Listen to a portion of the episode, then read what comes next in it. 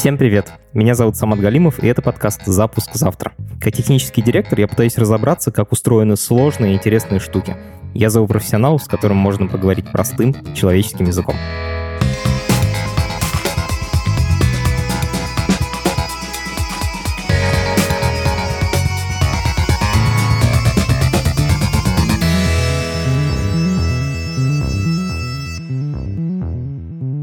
Если вы выходили в интернет, то вас там пытались обмануть. Это просто факт. Потому что половина интернета — это порно, а вторая половина — это мошенники, которые пытаются украсть у вас деньги. Наш сегодняшний гость борется с мошенниками в интернете. И для этого ему приходится очень хорошо разбираться во всех схемах, как нас обманывают, как выводят деньги и так далее и тому подобное. Это огромная и очень сложная тема. Но у нашего гостя есть тысяча одна история о том, с каким мошенничеством он столкнулся лично, какое мошенничество он расследовал, и благодаря всему этому он сможет посоветовать нам, что же сделать для того, чтобы не стать жертвой мошенничества в интернете. Это подкаст студии «Либо-либо», и мы его делаем вместе с сервисом онлайн-образования Яндекс Практикум. У Практикума есть курсы по дизайну, по анализу данных, по разработке и по английскому языку.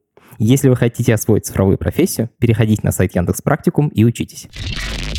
Слушай, у нас такая проблема, мы несколько раз запарывали фамилии людей, поэтому скажи, пожалуйста, как правильно произносить твою фамилию? Я еще подумаю 10 раз, говорит ли мою фамилию. Последний раз, когда в любом СМИ выходил материал с про мошенничество, подписанный моими фамилиями, мне начинали угрожать. Мне даже пришлось переехать из-за этого. Охренеть, реально сменить место жительства? Да, ну я потом вернулся, потому что мошенники угомонились. Но они нашли мой адрес домашний, и там начались проблемы. Вот это начало эпизода, я тебе скажу. Короче, вот эта тема с мошенничеством, она довольно опасная в плане разглашения персданных тех, кто и занимается. Окей, Тогда скажи, пожалуйста, чем занимаешься? Я работаю директором по безопасности и доверию в Авито. Звучит довольно грустно, но на английском звучит красиво. Trust and Safety. Я сейчас для мамы просто делаю пояснение. Такие отделы Trust and Safety есть в любом крупном интернет-сервисе. В Google, Яндекс, Facebook, Twitter. Короче, у всех есть такой отдел. Он отвечает за все, что связано с мошенничеством или каким-то обманом. Ну, в любой уважающейся компании такой отдел точно должен быть. Какие вообще типы мошенничества бывают? Можешь как-то классифицировать их или описать, может быть, самые частые сценарии?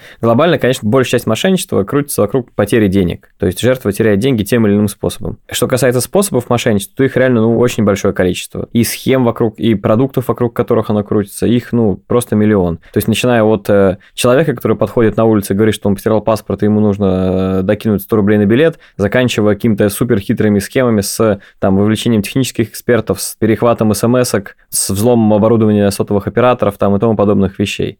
Очень широкий спектр, мошенничество, оно есть в целом везде.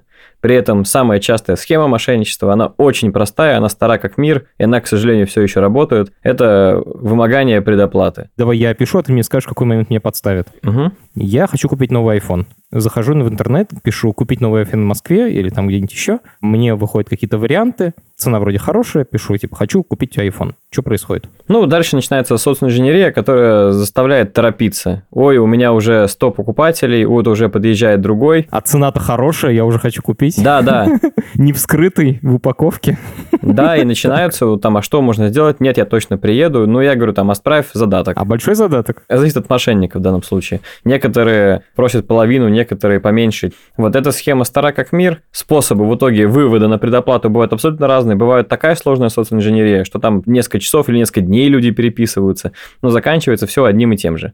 То есть везде, где люди покупают друг у друга, и везде, где есть фактор общения людей друг с другом, то есть не кнопка купить, а вот именно какие-то взаимодействия. Во всех таких случаях схема с предоплатой – это просто классика. Ты сказал, что переписываются несколько дней. О чем переписываются-то? Я что-то не, не понимаю. Как бы чем умнее потенциальная жертва, тем хитрее сценарий мошеннику нужно придумать, чтобы убедить жертву так и оставить предоплату. А, то есть если ты в лоб скажешь, покидай предоплату, то я скажу, иди в жопу. Ну, типа того, да, и ничего не выйдет. Ну, то есть мошенники пытаются затянуть жертву, чтобы жертва реально оставила предоплату. То есть если это более-менее умная жертва, то чаще всего разводят на маленькую сумму. Ну, типа маленькую сумму не жалко. Ну что такое отправить тысячу за то, чтобы купить iPhone на 20 тысяч дешевле? Казалось бы, полная лажа. Поскольку таких человек в день может отправить 10-20, то вот 10-20 тысяч, получается, мошенник условно заработал. Мошенники часто заходят в новые ниши, в которых люди просто к этому не готовы. То есть, например, если при продаже там айфонов или PlayStation, мне кажется, уже там каждый примерно понимает, что если цена низкая и просит предоплату, то ну жди беды. Но мошенники пробуют себя реально в неожиданных областях. Например. Например, при продаже тракторов. Серьезно? Я реально видел мошенничество в тракторах. Оно есть и на профильных площадках по продаже спецтехники, там и на площадках объявлений. Оно есть, ну, в общем, везде, где можно купить спецтехнику, реально появились мошенники, которые точно так же в тупую вымогают предоплату. То есть мошенник начинает говорить, что трактор стоит у него где-нибудь там в поле, в ангаре, в амбаре, не знаю, в общем, где-то. И он не готов общаться, так сказать, нереальными покупателями. Он говорит, ну, ты типа нормальный вообще, ты будешь реально брать? Будешь реально брать, отправь тысячу. Вот. Ну и начинаются там вот такие разные приколы. Покупатели тракторов, они максимально далеки от этого. И ну, что такое отправить тысячу, и когда трактор стоит, не знаю, миллион? Жесть. Вот сейчас вы услышали историю про тракторы. При этом она принципиально от айфонов ничем не отличается, но то, что при покупке айфона могут обмануть, все уже привыкли. А вот при покупке трактора кажется, что действуют какие-то другие правила. Это не так. Поэтому никогда не высылайте предоплату в интернете. Но схем мошенничества на самом деле очень много. Например, в прошедшие полтора года очень большую популярность набрала схема с подменой платежной формы, фишинг. То есть мошенники начали регистрировать домены, похожие на домены других известных игроков IT-рынка. Таким образом, на этих доменах размещать поддельную платежную форму, через которую не на самом деле не товар оплачивается, а деньги уходят напрямую мошеннику. Чаще всего, так сказать, бэкэнд вот этих вот э, мошеннических сайтов – это карт-то-карт переводы. Жертва думает, что оплачивает товар, а на самом деле деньги уходят на карту мошеннику. Как это работает? Значит, ты ищешь в интернете место, где можно купить что-то, но ты уже знаешь, что нельзя делать предоплату, но ты думаешь, что если ты в интернете формочку красивую ввел данные карточки, то там уже более-менее все безопасно. Но это не так. Да, это, к сожалению, не так. То есть, как это выглядит глазами пользователя, что он никаких предоплат, никаких напрямую взаимодействий с продавцом. Вот есть сайт уважаемой компании, вот можно зайти, оплатить покупку, и товар будет э, у тебя. Причем там это может быть сайт... Э... Типа Яндекс.Маркет, наверное, это может быть условный. То есть выглядит как Яндекс.Маркет. Тут очень важно, что кажется что тебе, что это сайт крупной уважаемой компании, а на самом деле это хакеры сделали страницу, которая похожа на этот сайт. Да, это может быть э, якобы сайт Озона или якобы сайт какой-то транспортной компании, которая осуществляет доставку там с. DHL какой-нибудь крупнейший. DHL, да. Ну, в общем, выглядит все прилично сверстано прилично, обычно лучше, чем настоящий сайт. Кстати, да, это один из способов отличить фишинговый сайт от настоящего, на нем нет багов. Все выглядит идеально, и у жертвы нет сомнений, что она делает все правильно. Вопрос, как, собственно, попадают на эти сайты. Тут, на самом деле, все средства хороши, то есть для этого используют совершенно разные каналы, то есть для этого размещаются и там, на форумах, на досках объявлений, в общем, много где. Можно прикинуться продавцом-консультантом им видео и сказать, что у меня есть личная скидка, и я через нее вам оплачиваю товары. Вот, заходите сюда, здесь покупайте, вам моя личная скидка применится. Жертва переходит по ссылке, там реально товар со скидкой, вбивает данные карты, деньги уходят мошеннику. На какую карточку уходят эти деньги? На самом деле у мошенников обычно есть специальные карты, они их либо покупают, либо регистрируют в виртуалке, э, либо используют ну, разные платежные э, шлюзы. По факту они перегоняют деньги с там, карты на карту, со счета на счет несколько раз, и потом выводят на какую-то карту, с которой специальный человек идет и в банкомате их снимает. Или есть э, специальные люди, кто на эти карты покупает товары в интернет-магазинах, они доставляются людям, либо которые с ними в сговоре, либо вообще случайным людям, за которых они потом идут там условно на почту и под разными предлогами пытаются забрать товар, а потом эти товары можно реализовать, таким образом получить деньги. То есть вот эта цепочка вывода денег, на самом деле, просто не хотелось бы уходить прям совсем в детали, она может быть очень длинной. Но в конечном счете мошенники получают деньги, и отследить их очень сложно. Давай дальше, это уже дико интересно. Третье – это подмена идентификатора звонящего. Как это выглядит для обычного пользователя? То есть поступает звонок с номера службы безопасности банка или просто с номера банка – Жертва снимает трубку, и там представляют сотрудником банка, и ну и дальше начинают втирать какую-то дичь, например, там, что вы только что совершили какую-то транзакцию, вы говорите, нет, я не совершал, значит, похоже, ваши данными вашей карты кто-то завладел, а давайте проверим то, а давайте проверим это, а продиктуйте номер карты, а продиктуйте код безопасности, а продиктуйте код из смс для того, чтобы отменить мошенническую транзакцию. То есть там на самом деле сценарий может быть очень разный. Некоторые мошенники как раз пытаются вызвать страх, что якобы другие мошенники сейчас завладеют данными карты, если вы не сделаете некоторые действия, и вы потеряете деньги. Некоторые мошенники используют там другие приемы. В общем, скрипты реальные, они меняются раз в неделю. Ого может быть, даже чаще. У разных групп мошенников они разные, поэтому легенды всегда получаются разные, но суть от этого не меняется. Ну и люди находятся в таком в стрессе и звонят еще часто там рано утром, или наоборот, например, посреди там рабочего дня, ну и они такие на стрессе диктуют там коды из смс и тому подобные вещи. Что с помощью этих данных дальше мошенники делают? А, ну дальше они любым доступным способом выводят деньги с этой карты.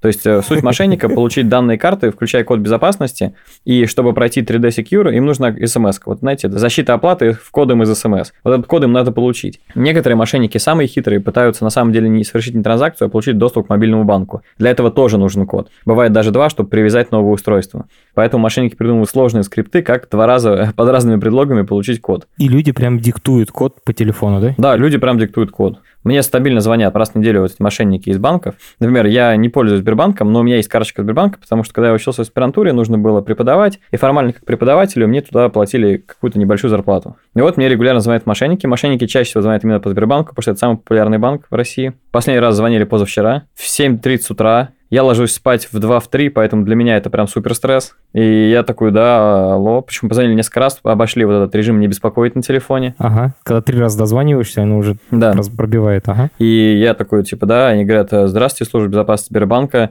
с вашей карты совершается транзакция на сумму 10 тысяч рублей. Я такой, ха-ха. Погоди, у Сбербанка номер 900 есть такой. Да. Они что, прям с него тебе звонят? Э, Нет, в этот раз, сказать, звонили не с 900, но в целом можно подставить любой номер. Я вот тестировал разные сервисы для подмены идентификатора звонящего. Я могу позвонить, например, тебе с твоего же номера. Ты увидишь входящий от себя. Смешно. А погоди, а это сложно сделать? Реализовать самому это пойти довольно сложно, но уже есть готовые сервисы, даже Telegram-боты, через которые можно делать. Поэтому с точки зрения пользователя теперь сделать это просто. Охереть. Вот, но этой схемой пользуются, кстати, не только с банковским мошенничеством, просто оно, очевидно, ну, выгодное для мошенников. Этой же схемой плюс там подмена голоса пользуются для более сложных разводок. Например, звонят под видом родственника и немножко изменив голос, говорят, что случилась какая-то беда, нужно срочно перевести деньги, ну и тому подобные вещи. И это все возвращает нас к другим классическим схемам, когда взламывают аккаунты и размещают сообщения из серии «Я попал в беду, переведи тысячу» и тому подобные вещи. Все одного поля ягоды, схем настолько много, что даже я не всегда сходу могу понять, мошенник это или нет. Вот иногда я прям реально приходится вступать в диалог и только потом разобраться. Мне недавно звонили партнеры из Билайна и предлагали очередное сотрудничество. Было настолько странное ну, вот представление у девушки, менеджера по продажам, что я решил, что она мошенник. Я ее просто послал, потом перезвонил ее руководитель и говорит, э, типа, что за фигня? И мне было очень стыдно, но она прям была реально похожа на мошенника. Поскольку различить реально сложно, как не попасться на уловки мошенников.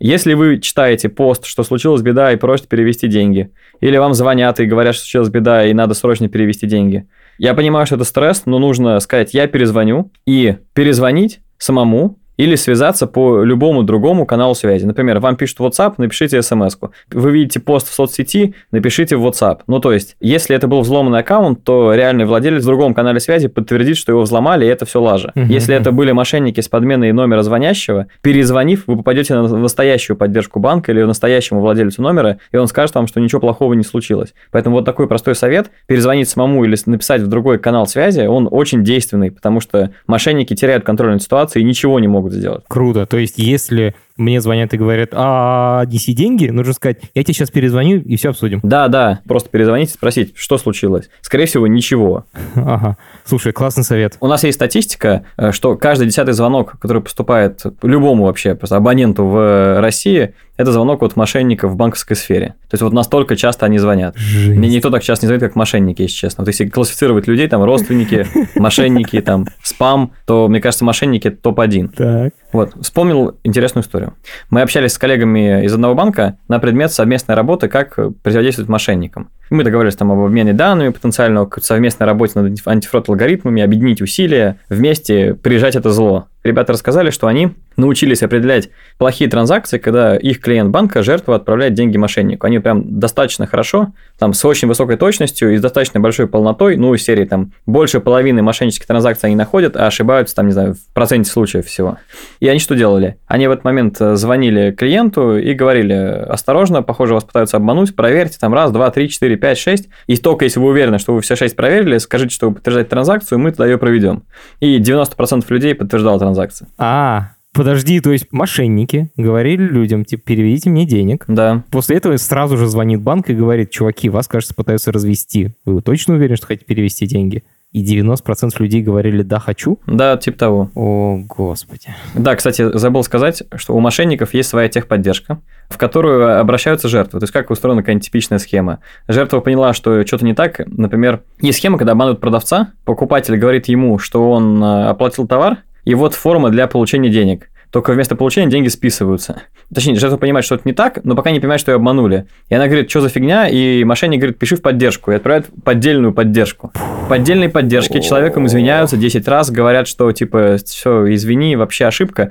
Вот тебе ссылка, смотри, там двойная сумма, потому что мы вернем тебе то, что случайно списали, и еще зачислим, и еще зачислим то, что должны были зачислить. Ну и списывают двойную сумму денег. Еще. Да, и в итоге получается, что одна и та же сумма уходит мошенникам три раза полный ад. Это полный ад. Нет, на самом деле, ну, вот я искренне считаю, что обучение – это то, чем должна заниматься вся вообще интернет-индустрия. Наши пользователи и их знания – это наша задача. То есть мы должны вкладываться в то, чтобы рассказывать им, как жить безопасно. Почти вся жизнь перешла в онлайн, поэтому как жить безопасно – это как жить безопасно в онлайне. Это вот наша задача. Потому что как бы уровень компьютерной грамотности реально надо повышать. Мы проводили тесты. При переходе по ссылкам показывали окно с предупреждением. И эта ссылка мошенническая, если ты перейдешь, тебя обманут. Понятно, что мы могли сразу заблокировать, но мы сделали небольшой тест на процент, чтобы понять просто, как люди реагируют на такого рода сообщения. Вот мы увидели, что когда людям говоришь, что сейчас ты перейдешь, тебя могут обмануть, 70% людей говорят, да, продолжить. Они после этого обманываются? Ну, к сожалению, часть из них да, поэтому мы не могли долго этот тест крутить, но данных, что у нас набралось, достаточно, чтобы понять, что нужно обучать, обучать, обучать и предотвращать, предотвращать и еще раз предотвращать. То есть, как бы нельзя просто полагаться на то, что пользователь там не дурак и он не попадется. Нет, к сожалению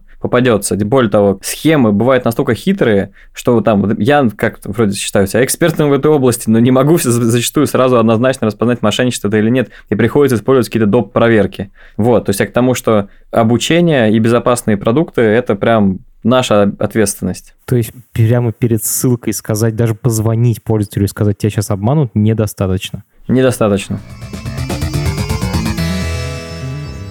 Расскажи дальше еще какие-нибудь способы развода, потому что они супер интересные, и они прямо про то, что реально происходит. Например, при покупке айфонов ну или любой техники Apple, есть э, развод с удаленной блокировкой iCloud. Мошенник выступает в роли покупателя, находит потенциального продавца где угодно можете его найти. Там в соцсети, в досках объявлений, не знаю, на форумах. В общем, он находит продавца айфона. Пишет ему привет, все, готов купить. Причем находит обычно продавцов, кто там дороже рынка продает. Не продается этот iPhone, он долго висит. Цена большая, тут опа, покупатель. Поэтому продавец обычно очень радуется. Ну вот, и покупатель, мошенник начинает такую жалобную историю, что вот его все постоянно обманывают. Ему несколько раз продали заблокированные айфоны он э, в итоге выкинул деньги, не смог ими пользоваться, или там что-то было в них сломано, или они оказывались не настоящими, вообще китайскими. Он хочет убедиться, что этот iPhone настоящий, с ним все нормально, он не залочен, и просит э, продавца залогиниться в его iCloud аккаунт.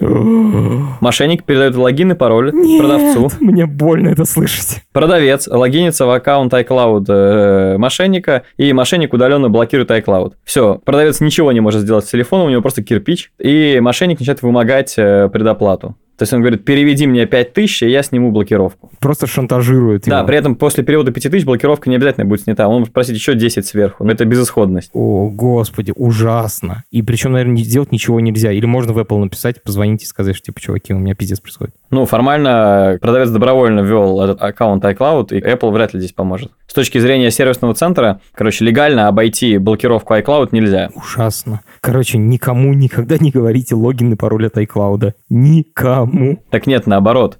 Мошенник сообщает свою логин и пароль iCloud жертве. Жертва логинится в аккаунт мошенника. Эта схема тем и хороша, она очень нетипичная, она сложная. То есть мошенник, он прикидывается дурачком и говорит, что его постоянно обманывают. Мошенник дает свой логин и пароль, жертва входит в аккаунт, думает, нифига, мне даже пароль дали от аккаунта.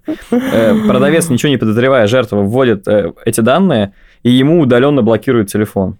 Потому что когда ты логинишься в айфоне через iCloud, то ты тем самым даешь iCloud власть над своим айфоном и они этим пользуются. Да, поэтому выглядит э, мошенник как такая невинная жертва, которую постоянно обманывают, и он хочет все проверить. Он антипаттерн поведения демонстрирует, он передает свой пароль в открытом виде. Если продавец даже хоть что-то понимает в информационной безопасности, он понимает, что на той стороне чувак, кто вообще не шарит, потому что тот чувак прислал ему, блин, пару логин и пароль в открытом виде. И это сбивает бдительность потенциальной жертвы, жертва входит в аккаунт iCloud, ну и все. О, вот это красиво, слушай, вот это красиво.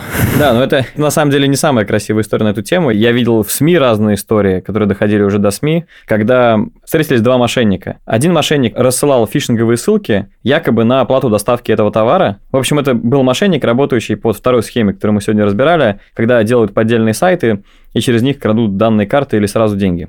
В общем, он пытался найти себе потенциальную жертву, сидел и ждал, пока ему напишут покупатели, но покупатель, который ему написал первым, оказался мошенником, работающим по схеме с iCloud. И получается, они реально переписывались полдня, тот, который пытается развести на iCloud, говорит, ну ты iPhone-то свой, конечно, отправишь почтой мне с деком, это здорово, но ты помоги мне, просто проверить, что он нормальный. А тут мне отправишь, типа, кирпич, что я буду с ним делать? Меня уже обманули. Вот мой iCloud, залогиньте, пожалуйста. А на той стороне у мошенника никакого iPhone, естественно, нет. Он говорит, ты доставку оплати, вот тебе, короче, оплата, типа, услуг транспортной компании, вот здесь оплатишь, типа, я тебе потом все проверим. И они реально долго так переписывались, и до них не доходило сразу, что они, типа, общаются, ну, мошенник с мошенником. Охренеть.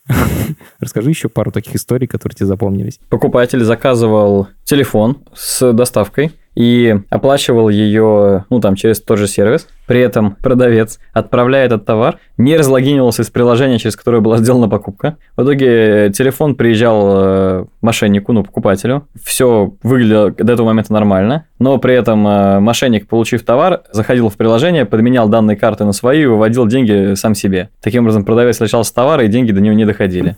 То есть человек отправлял телефон, в котором запущено приложение, в котором он, собственно, и оформлял. Да, в котором э, оформлена эта продажа, и в котором вводятся данные карты, куда получить деньги. В итоге мошенник получал товар, вводил свою карту, и деньги отправлял сам себе. Офигеть. Это прям как-то грустно стало. То есть, если ты продаешь свой телефон, то надо перед тем, как его отправить покупателю, обязательно выйти из всех приложений, ну, хотя бы из приложений, в котором ты оформлял эту продажу. Ну, вообще надо выйти из всех приложений, потому что иначе он получит доступ к вашим аккаунтам с подтвержденного устройства. Сейчас большинство сервисов устроено так, что все запоминают, ну, условно, там, device ID, то есть какой-то идентификатор устройства, с которого осуществлен вход в приложение. И оно считается, ну, обычно, типа, доверенным. Поэтому, если не разлогиниться, то некоторые операции, там, критичные, не, там, удалить профиль в соцсети можно будет без подтверждения, например. А сейчас тот момент, когда я рекламирую самого себя. Я хочу посоветовать вам 14 эпизод первого сезона. Он называется «Крутой интерфейс, а прибыли ноль. Как устроен дизайн мобильных приложений». Я в нем говорю с Лешей Ивановским. Леша Ивановский очень классный арт-директор. Он был арт-директором культового сайта ВОЗ, а теперь делает очень необычное мобильное приложение. Он в нем помогает людям стать более креативными. Что это такое, мы разбираемся в эпизоде. А еще по пути мы обсуждаем, как вообще устроена экономика мобильных приложений, как устроен этот рынок. И почему Инстаграму выгодно, чтобы вы в нем зависали как можно дольше. Что с этим можно сделать. И при чем здесь всем дизайн? А дизайн — это самая важная вещь в мобильных приложениях. Ссылку на этот эпизод мы оставим в описании к этому эпизоду. А сколько вообще мошенников в России? Сколько мошенников в России, сказать сложно. Мы пытаемся делать какую-то аналитику рынка, условно говоря, и знаем, что есть там несколько сотен команд. Мошенники обычно работают в командах, есть организаторы, ну, там есть какие-то технические специалисты, или они бывают в команде, бывают вне, у них просто покупают решения. И есть исполнители, их называют воркеры обычно. Это люди, кто реально занимается вот всей этой социнженерией и всей вот этой грязной работой. Солдаты, короче. Да, я, честно, не знаю, сколько их, может быть, у правоохранительных органов есть оценка. Но она мне даже ни к чему. То есть я знаю примерно количество команд. А, потому что у разных команд разные схемы работают, да? Ну, схемы там чаще всего похожи. Там есть какой-то набор схем, есть набор команд, там они как-то пересекаются. Каждая команда использует обычно несколько схем бывают немножко разные.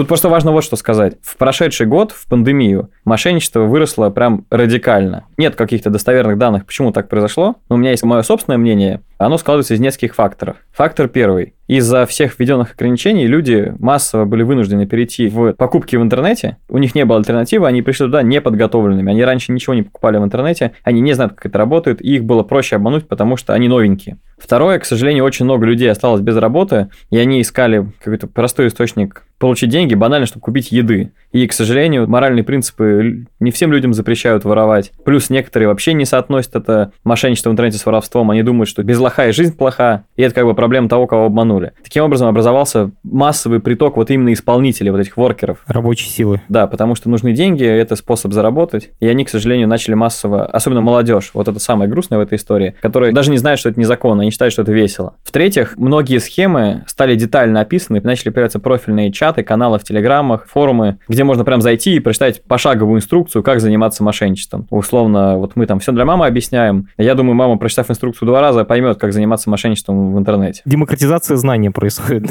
Да, то есть вот. Ну и четвертый фактор. Очень много раньше было всякого офлайнового мошенничества, типа там подставы на дорогах, вот эти все там звонки от родственников и тому подобные вещи. И это все мошенничество тоже вынуждено было перейти в онлайн. Поэтому именно вот онлайн-мошенничество или там мошенничество в банковской сфере, вот оно очень сильно выросло. Это касается практически всех игроков, представленных на IT-рынке. То есть я видел мошенничество вокруг ритейлеров электроники, там типа NVIDIA, CityLink и прочее, вокруг сервисов доставки, вокруг площадок объявлений, вокруг банков чаще всего. Я не встречал какую-то область, вокруг которой я не видел мошенничество. Я видел мошенничество с покупкой животных. О, я недавно чуть не попал. Я хотел взять золотого ретривера, мне сказали, оплати доставку компании транспортной, и все будет хорошо. Но это понятно, что кидалово. Ну вот, к сожалению, не всем понятно, что транспортная компания не повезет ретривера, но да, такое тоже бывает. У них там сайт есть, все серьезно. Да, да, да. Поэтому я говорю, мошенники пришли всерьез надолго. Забавно, что к нам в компанию обращаются зарубежные коллеги там из площадок из Якома, из э, Польши, в Азербайджане. В последний раз я общался с коллегами из Италии. Они там вообще не знают, что такое мошенничество. Для них это не, не типичная какая-то штука. И они все просто в шоке от того, что даже наша, условно, там, с постсоветского пространства группа мошенников, они перебираются уже на площадке в Европу, и там просто никто не знает, что с этим делать. Там люди не пуганные, да? Да, люди не пуганные, поэтому вот у меня было несколько звонков с руководителями там похожих направлений, с европейских там e-commerce сайтов или классифайдов, и там все просто в шоке.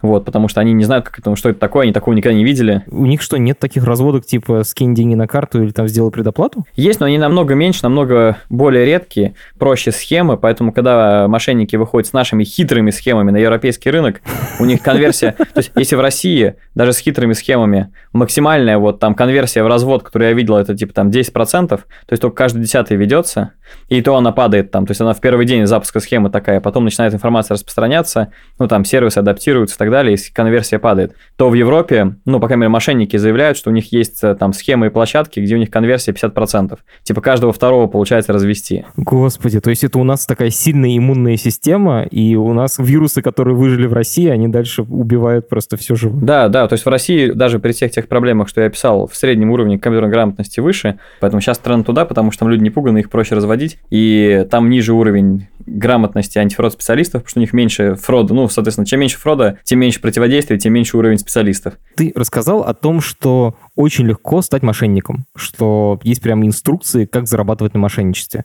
Ты сказал, что их сейчас из-за этого гораздо больше. Скажи, а они стали умнее или скорее тупее? Ну, ты как-то за этим следишь? Я не веду реестр всех мошенников в России, но я могу сказать, судя по тому, что я вижу в публичном пространстве, там, про количество задержаний и так далее, что в разные схемы был приток не очень квалифицированных, так сказать, специалистов, потому что они чаще попадаются, они не знают про базовые там правила безопасности, они не используют VPN, не используют прокси, они даже регистрируют какие-то сим-карты на себя, ну, в общем, их легко вычислить и поймать. Наплыв зелени, да? Да, все последние популярные схемы мошенничества, что вот с фишингом, что с там подменой звонящего, они все основаны на большом количестве исполнителей. То есть, что это значит? Кто-то придумывает схему, кто-то придумывает скрипты, кто-то покупает необходимое оборудование и софт, потом нанимает кучу вот этих воркеров, исполнителей, кто все это дело получает в жизнь. И там э, вот этих людей не требуется ничего, кроме соответствия скрипту. Скрипт – это схема. Да, это сценарий, по которому действует мошенник, вот эти все легенды, которые он придумывает, что там случилось сейчас и так далее что когда спрашивают, как отрабатывают разные возражения, как отрабатывают там разные уточняющие вопросы, это все и есть как бы часть скрипта. Скрипты очень грамотно написаны, зачастую лучше, чем в настоящих колл-центрах. То есть вообще в целом у меня есть универсальный совет. Если какой-то платежная форма выглядит супер хорошо, или специалист, который якобы там из поддержки или откуда-то с вами общается, и у него прям все идеально, он на все вопросы может ответить, это точно мошенник, потому что так в реальной жизни не бывает. Идеальный ответ. Потому что когда я звоню в службу поддержки, я что-то спрашиваю, мне говорят, ой, подождите, я сейчас уточню, я слушаю музыку 3 минуты, потом мне говорят, уточнить не вышло еще 2 минуты, потом говорят, я переключился на другого специалиста, ну и так до бесконечности. Это практически в любом сервисе. Вот. Или звонишь, попадаешь на какого-нибудь бота, он говорит, пожалуйста, переспросите, я не понял. Вот. А когда звонят мошенники, у них почему-то есть ответы на все вопросы сразу. Вот кого надо брать на настройку этих колл-центров. У меня такой вопрос, он, конечно, вообще, может быть, нельзя его задавать, но я его спрошу. А как программисты попадают к мошенникам? Просто программист — это супер востребованная специальность, и типа легко найти белую работу, хотя бы серую. А люди идут и прогают для вот реально бандитов. Как, почему, зачем? Ты понимаешь? Я знал несколько ребят, кто занимался разработкой вот такого плохого софта. В общем, все они там оказались по разным причинам. Некоторые потому, что им это просто интересно, а другие, потому что в целом они недостаточно хорошие программисты с точки зрения там, качества кода, там, каких-то командных практик, ну, в общем, вот таких вещей. Но они там шарят в каких-то вот таких технических аспектах, и они могут сделать такую систему. Например, у меня был реально знакомый, который писал э, всякие кейлогеры, он хорошо разбирался в том, там, как все эти системные вызовы работают, как там обойти антивирус и тому подобные вещи, но я не уверен, что его бы взяли крупную компанию, он не шарил в алгоритмах, в структурах данных, настолько хорошо, чтобы пройти там техническое собеседование. Понятно, что это там не такая тупая история, как вот создателя Брю для Мака не взяли в Google, хотя все в Гугле пользуются Брю, это понятно. Все равно как бы понятно, что люди могут быть в чем-то хорошо разбираться, в каких-то там особенностях там работы антивирусов или там систем, но при этом там не обладать достаточным там другим навыками, чтобы пройти техническое интервью. Ты, видимо, тоже ищешь людей, которые, в принципе, могли бы взламывать, но хотят быть по другую сторону баррикад. Какие нужны скиллы для того, чтобы попасть тебе в команду? И как ты вообще их ищешь, как ты находишь? У тебя прямо вакансия висит, еще человека для борьбы с мошенничеством? Или это как-то специальный клуб? Ну, начнем с того, что мы занимаемся не только борьбой с мошенничеством. Более того, мы занимаемся в первую очередь созданием безопасных продуктов и сервисов, чтобы мошенники вообще просто не имели даже шанса. То есть у меня больше всего ребят это классическая, так сказать, продуктовая разработка. Тот же мессенджер мы делаем, мы делаем там всякие по телефонию, звонки через приложение, то есть делаем безопасные каналы общения. Вот, мы делаем продукты для повышения доверия пользователей друг к другу, всякие там рейтинги, отзывы, там профили, чтобы люди там доверяли друг другу, видели, с кем они вообще общаются. В общем, список реально большой. Второй наш фокус – это разработка алгоритмов, собственно, вот модерации, то есть проверка контента пользователей, того, что они делают на площадке. И здесь уже в первую очередь главная компетенция – это вот это мы нанимаем дата-сайентистов, то есть людей, кто занимается machine learning ом, которые работают с разными типами данных, там, с поведенческими, с картинками, с текстами, с разными рода параметрами, потому что там в модерации нужно сначала анализировать там паттерны поведения, потом картинки. Пример, кстати, у нас появился, ну, не совсем мошенник, но пользователь, который продавал фальшивые деньги. И когда он писал про это явно в тексте, мы его банили моментально. Он начал писать на картинках, мы сделали свой движок. Распознавание текста в картинках? Да-да, с картинок. Вот, он начал писать там корявыми буквами. Вот, мы сделали и такое постоянно задачи какие-то новые, и нужно иметь как бы, ну, совершенно разные навыки, чтобы противостоять этому. Поэтому здесь, да, здесь я нанимаю в первую очередь дата-сайентистов. Ну и отдельно, да, конечно, мошенничество, ему надо противодействовать, ну и поэтому ну, занимаются в основном дата-сайентисты разработкой алгоритмов для вычисления паттернов мошенников. Вот, поэтому прям людей с каким-то супер бэкграундом у нас мы особо не ищем, у нас есть несколько таких позиций, но в основном это именно такие а исследователи, кто разбирается там, что к чему, как устроены все схемы, и дальше они помогают дата-сайентистам и там коллегам из продукта сформировать правильный подход к решению той или иной задачи. Я себе представляю встречу, когда вы собираетесь в комнате, сейчас, наверное, уже в зуме, ну или там, короче, в комнате собираетесь, и один рассказывает, у нас новая схема, работает она вот так, а деньги мы будем вводить вот так, в смысле, могли бы вводить вот так. Что будем делать, коллеги? Кроме шуток, это примерно так и происходит. То есть есть ребята, кто постоянно следит за тем, что происходит в мире там, мошенничества, какие новые схемы появляются, и, собственно, у нас там есть всякие, ну, все там рабочие группы, симки и прочее, где как раз мы смотрим на данные, насколько эта схема популярна, взлетает, не взлетает, что будем делать. Особенно взлетает, не взлетает. Ты же, по сути, можешь посмотреть, насколько хорошо работает схема, какая доля пользователей развелась, а какая нет. Да-да, в основном потому, что у нас есть данные с разных площадок. То есть мы смотрим в целом там по интернету, что вообще творится в мире мошенничества. Серьезно? Площадки обмениваются информацией друг с другом? Ну, площадки не всегда обмениваются напрямую. То есть, ну, кто готов обменивается, но в целом э, мошенники обмениваются друг с другом такой информацией. Имея к ней доступ, можно понимать, что у них происходит. Так, подожди. То есть у тебя есть прямая связь с мошенниками? Мы внедряемся в группу мошенников под видом мошенников, чтобы получать информацию с первых рук. Ничего себе, расскажи. Это же прям работа под прикрытием, как в фильме True Detective. Ну, я кроме этого ничего сказать не смогу, иначе мошенники поймут, как мы это делаем. Все, хорошо, я понимаю, что тема такая, делаю шаг назад. Вы типа определяете мошенников и алгоритмами определить мошенника и заблокировать его. А где на сцену выходят правоохранительные органы? Они вообще здесь есть в этом уравнении, или ты полностью работаешь автономно? Нет, они, конечно, есть, но для этого надо проговорить всю воронку условно. Вот начнем с самого верха. По умолчанию лучше запускать такие сервисы и продукты, чтобы в них в целом не было каких-то очевидных уязвимостей, и у мошенников ничего не получалось. Потому что чем безопаснее продукт, чем проще в нем сценарий, тем сложнее мошенникам придумать какую-то схему, социнженерии и тому подобные вещи. Если это не получилось, и схемы все-таки существуют, дальше нужно вкладываться в знание пользователей. Вот знание пользователя – это вообще краеугольный камень борьбы с мошенничеством. Если площадка знает, кто ее пользователи, кто стоит за аккаунтами, что они делают на площадке, как они себя ведут, то будет просто разделить пользователей на хороших и плохих. Плохих надо банить, хороших надо защищать, хвалить, поощрять, вот, но всегда останется какая-то зона подозрительных. Победить мошенничество в ноль практически невозможно, можно поднять цену этого мошенничества, по факту разрушив юнит-экономику. То серая зона, она всегда будет оставаться. Вопрос, сколько мошенник должен, условно говоря, потратить времени, денег, сил, чтобы... Заработать X рублей. Да-да. И вот мы как бы схлопываем вот эту серую зону. Мы пытаемся делать наш продукт безопасным. Понятно, что мы мало того, что пытаемся сделать продукт безопасным, мы еще занимаемся контекстом обучения. Вот там человек размещает объявление, есть там схема, что ему сразу напишет э, мошенник там с каким-то супервыгодным предложением.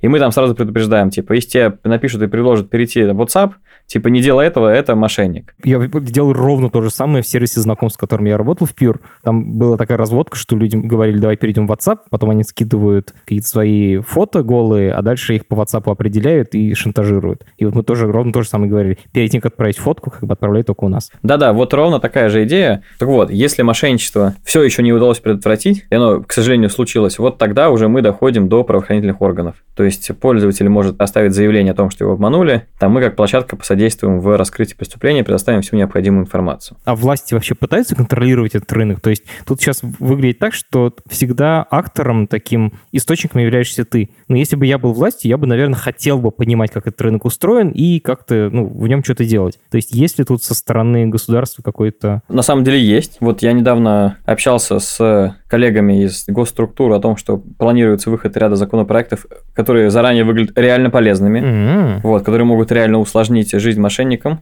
Ну, посмотрим, как обычно, все зависит в итоге от реализации. К сожалению, не могу заранее разглашать там, что это будет и как, в чем суть. Тут главное, чтобы они не усложнили жизнь хорошим людям параллельно, как это, к сожалению, часто бывает.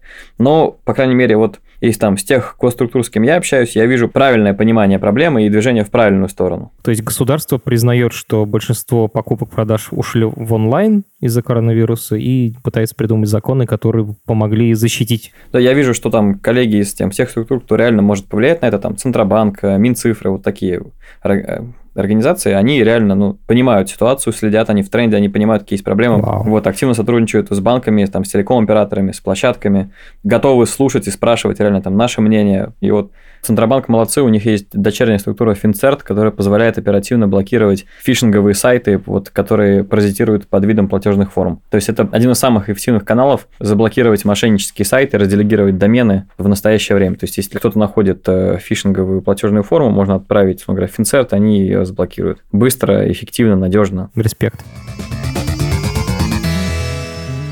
Я слышал, что вот хакеры, которые, ну, не мошенники, а вот именно технические специалисты из России, они не взламывают русских, потому что тогда за ними придет управление КМВД или ФСБ. А вот иностранцев они взламывают. Такое типа распределение, что там, где они живут, они не взламывают. Но с этими мошенниками это не так, да, пока? Я информационной безопасностью не занимаюсь, не могу про хакеров сказать. Я могу сказать про мошенников, что у мошенников есть похожий паттерн. Например, банда из Украины действует в России, банда из России действует в Украине. Ну, там еще Беларусь, ну, в общем, они так вот. Потому что тогда, в случае даже если их вычислят, намного сложнее привлечь их к ответственности. Мошенники, которые звонят россиянам, каждый десятый звонок, вполне возможно, большая часть из них, она из Украины и Беларуси. Да, и они используются IP-телефонии, подменяют идентификатор звонящего и могут сидеть, не знаю, в Молдавии, в Украине, в Грузии, ну, где угодно. Это не всегда так, но это частый паттерн, потому что это помогает уйти от ответственности. Международное право, там, выдача, раскрытие преступления в другой стране, это никому не нужно. То есть, если я обманул на 5000 рублей кого-то э, в Беларуси, вряд ли белорусские органы будут пытаться по линии, там, не знаю, Интерпола условно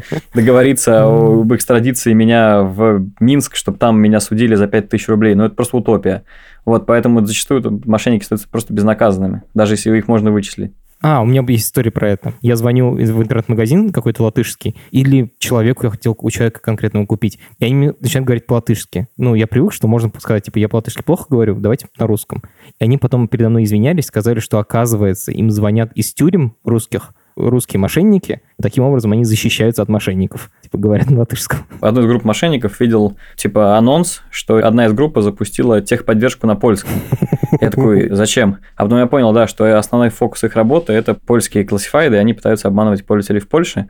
И им вот для вот этого, как в продажах есть до продажи, когда пытаются что-то дополнительно в мошенничестве, есть вот эти вот доразвод, когда человек уже развели, его пытаются развести еще. Вот как в случае с поддержкой я рассказывал. И вот для этого доразвода нужна поддержка с носителями языка. Получается, что мошенничество — это такой крупный бизнес. К сожалению, мошенничество – это крупный бизнес. Я сейчас не возьму судить его объем вот сходу по всем всем известным схемам, но это там миллионы долларов в год. Я думаю, это сотни миллионов долларов, если честно. То есть надо будет пытаться оценить, я, конечно, оценю. Очень хочется, чтобы после прослушивания, во-первых, объем рынка уменьшился, потому что люди стали более внимательными к тому, когда их пытаются развести, и пользовались теми правилами, которые подсказал. А во-вторых, может быть, какие-то крутые технари, которые думали о работе в вот в этой черной схеме, поймут, что можно работать и с другой стороны. А может быть, какие-то технари, которые работают в крупных IT-компаниях, подумают, что можно заработать больше. Вот инструкция в телеге лежит. Поэтому ссылку мы в комментариях оставлять не будем. Зато я предлагаю тебе посоветовать нашим слушателям какой-нибудь подкаст или книжку, или YouTube, или, может быть, телеграм-канал, который ты сам читаешь, и в котором можно узнать про мошенничество, или вообще все, что тебе самому нравится. Я посоветую нашим слушателям никому не сообщать свои персональные данные. Это намного важнее, чем книжки, подкасты и все остальное. Ну подожди, что ты сам читаешь в интернете? К сожалению, чужие персональные данные, которые они шарят. Спасибо большое, что пришел и уделил нам время. Очень приятный был разговор, очень интересный. Это подкаст студии «Либо-либо», и мы его сделали вместе с сервисом онлайн-образования Яндекс Практикум. Над подкастом работали редактор Юлия Яковлева, продюсер Павел Боровков, звукорежиссер Нина Мамотина. За джингл спасибо Алексею Зеленскому.